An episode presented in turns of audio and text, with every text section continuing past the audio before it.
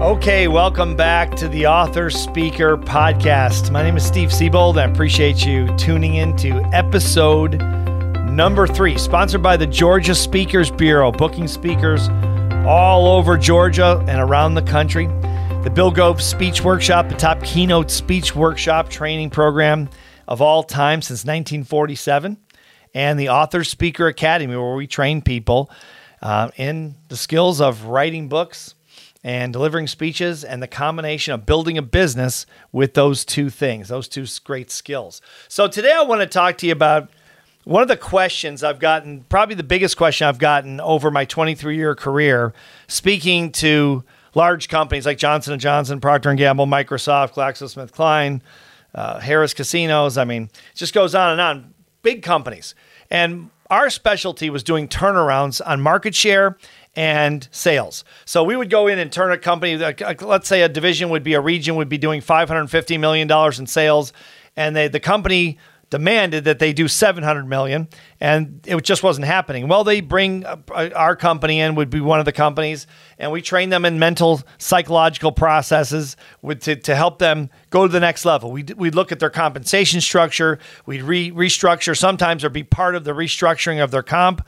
Uh, so in other words they get more commission than salary because that always attracts better salespeople tends to uh, people that can sell more want more commission, in other words, and salary, those types of things. So we went in and we did all these different programs. But along the way, we had been breaking into these companies for so many years. And uh, speakers would ask me all the time, how do you break into a $60 billion company? I mean, how does that even happen?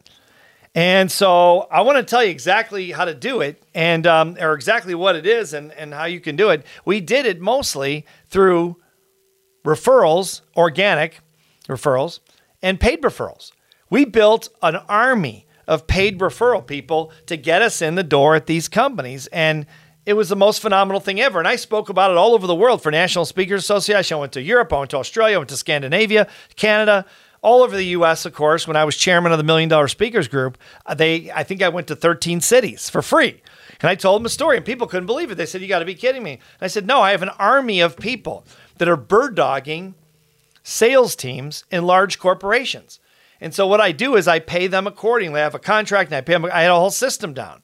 And we built our entire organization on that. So we get referrals, just organic referrals because we did turnarounds. And when you do turnarounds and, you're very successful, which we were very, very successful, we didn't have one failed turnaround, um, which was kind of amazing.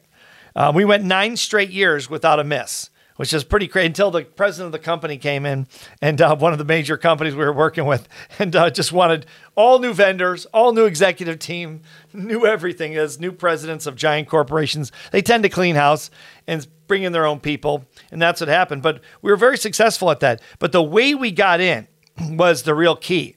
And that's building an army of referral agents. Okay, so who are these referral agents? Well, these are people I started out back in the day people in my when we used to have Rolodexes. Now we have phones that have our phone list on our, you know, just in our in our, you know, our devices. And now you can just print your phone list out or just call everybody up. Well, I had a Rolodex back then, and the real story is is this is this is when um, we were really struggling with the business. This is right around uh, 2000. We had made a lot of money, doing really well, and then Bill Gove, my business partner, died pretty suddenly. Now, he was almost 90 years old, but he wasn't sick for very long.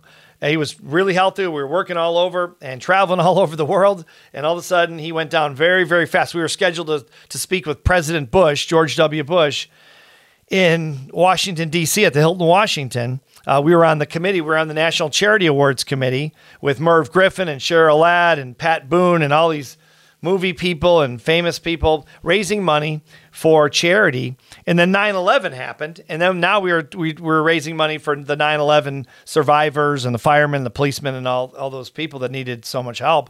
And so we were scheduled December 9th, 2001 to speak with George W. Bush. It was me, Bill Gove, Bob Proctor, Mark Victor Hansen, and a, Doug Wead, uh, who just passed away recently, and um, a host of others.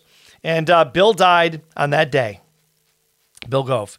It was really sad because I had to go to the program before before he passed the night before. It was the president of the United States. He says you can't you know you can't show up the president of the United States, stand up the president of the United States. So I went and uh, and we spoke there, but Bill passed away. So that January we were kind of in free fall because everyone was buying Bill Gove. They were buying some of me, but mostly Bill Gove. And so I had to get some corporate contracts. So I, I literally whipped out my Rolodex. I had a staff of about 15 people in our office in Florida. And I whipped out the Rolodex and I worked, you know, about 18 hours a day, just calling people up all the way till midnight on the West Coast. Um, you know, midnight here on the, in the East Coast to nine o'clock in the, in the evening on the West Coast, and just looking for people that knew people in company. Do you know anyone that knows anyone that knows anyone that knows anyone? Kind of a Les Brown approach. Les Brown it, it told me he did something similar to this, uh, not so much like we did. He's a keynoter mostly, but um, we did. We just called everybody, and people said, "Well, these high level executives." No, they were everybody. People I went to high school with, the guy that you know mowed my lawn, the, the, the gal that cut my hair. We just talked to everybody and just kept saying, look, we'll give you a cut of the deal. We made all kinds of different deals. We wrote up a contract on how to do it, a one page contract. I was desperate. I mean, I, I wish I could tell you I did it out of pure genius, but that wouldn't be true. I did it because I didn't know what else to do. We know we needed to work. I had 15 people to feed, you know, so you got to bring in money. And we were bringing in money before, but then Bill passed and we had to, we had to do something. And for about three months, we had very, very little revenue. And I was getting really, really stressed out and worried. We were just barely making payroll every week. Um, we were always cash. We never had any debt, but uh, but we had very little cash, frankly. And so finally, it started to pick up.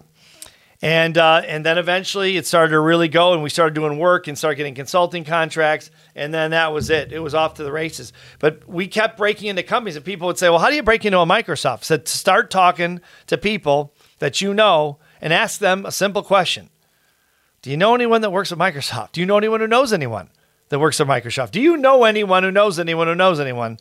Who works at Microsoft. You go to go to how many people did you go to school with? Can you contact some of the people and ask them where they work? I mean, there's all kinds of ways to do this, but it's a kick and scratch, messy, not flashy at all um, approach, and it works to the tune of anything you can imagine. We made millions of dollars doing that.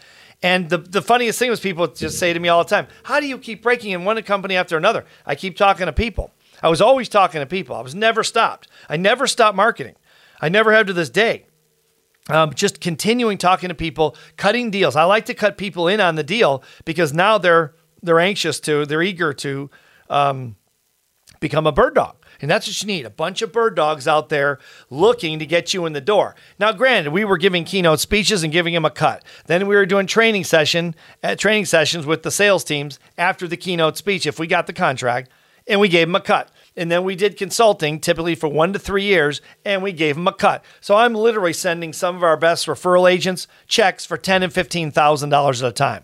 One check was fifty thousand dollars. I literally paid for one of the referral agents' daughter's wedding. I paid for it, fifty grand. Wrote a check because he had given me a deal that turned into a giant deal for us. And uh, so people know people, and you don't know who knows who. You just don't know until you ask people. It's amazing. I, I talked to some people. I remember talking to my my the gal that cut my hair in Florida. She's a hairdresser. She's been a hairdresser for 20 years. Um, she frankly was a little goofy. You know, she's really nice, but uh, not a business person by any stretch of the imagination. Really nice person, just not someone with a head for business. And so I figured I'm getting my hair cut. I've been paying her for, you know, five years or whatever. Why not ask her? I'm taking time off work to get a haircut. I might as well ask her. So I'm sitting in the chair one day and I said to her, you know anyone that knows anyone that could hire us, a large corporation with a sales team? And she looks at me and she goes, It's funny you said that. My husband was just mentioning that. You know, he's director of the biggest yacht brokerage in Florida. I said, You got to be kidding.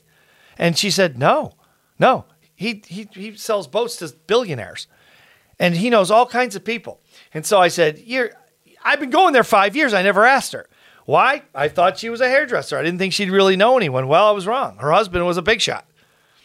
And so I didn't know that because I never asked. It was stupid not to ask, but I just never thought about it. And so I did, and we got I don't know how much money we made, but certainly it was upward upwards of a million dollars probably in profit. And I cut her in on the deal. She probably made more on our deal than she made in a year um, in terms of um, you know cutting hair. Certainly a lot. And so you just don't know. They don't have to be big shots. They can be anyone walking down the street. Someone you went to high school with, someone you go to church with, someone you play basketball with, someone you bowl with, someone you play golf with. You just don't know who people know until you ask them who they know. Now, when you cut them in on the deal, Now they have a financial incentive, and most people need money.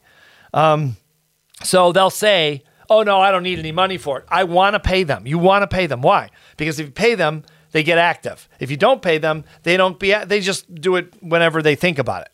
But if they can get paid and the money's good, pay them a lot, as much as you can, and pay them fast. And you'll have an army of people doing this. I'm telling you, it's the most profitable thing I've ever done in my life because what it led to were multi year, in some cases, not all cases, but in enough cases for us, multi year, multi million dollar contracts. And that's what built our business. So, one of the greatest things ever referral, uh, paid referrals in this industry, which is not illegal or anything like that. In the financial industry and some other industries that are regulated, it is. In our business, it's not. So, something to think about, something to check out because very, very powerful marketing technique. Okay. All right, that wraps it up for episode th- three. Thanks for watching or listening or both, and we'll see you on the next episode.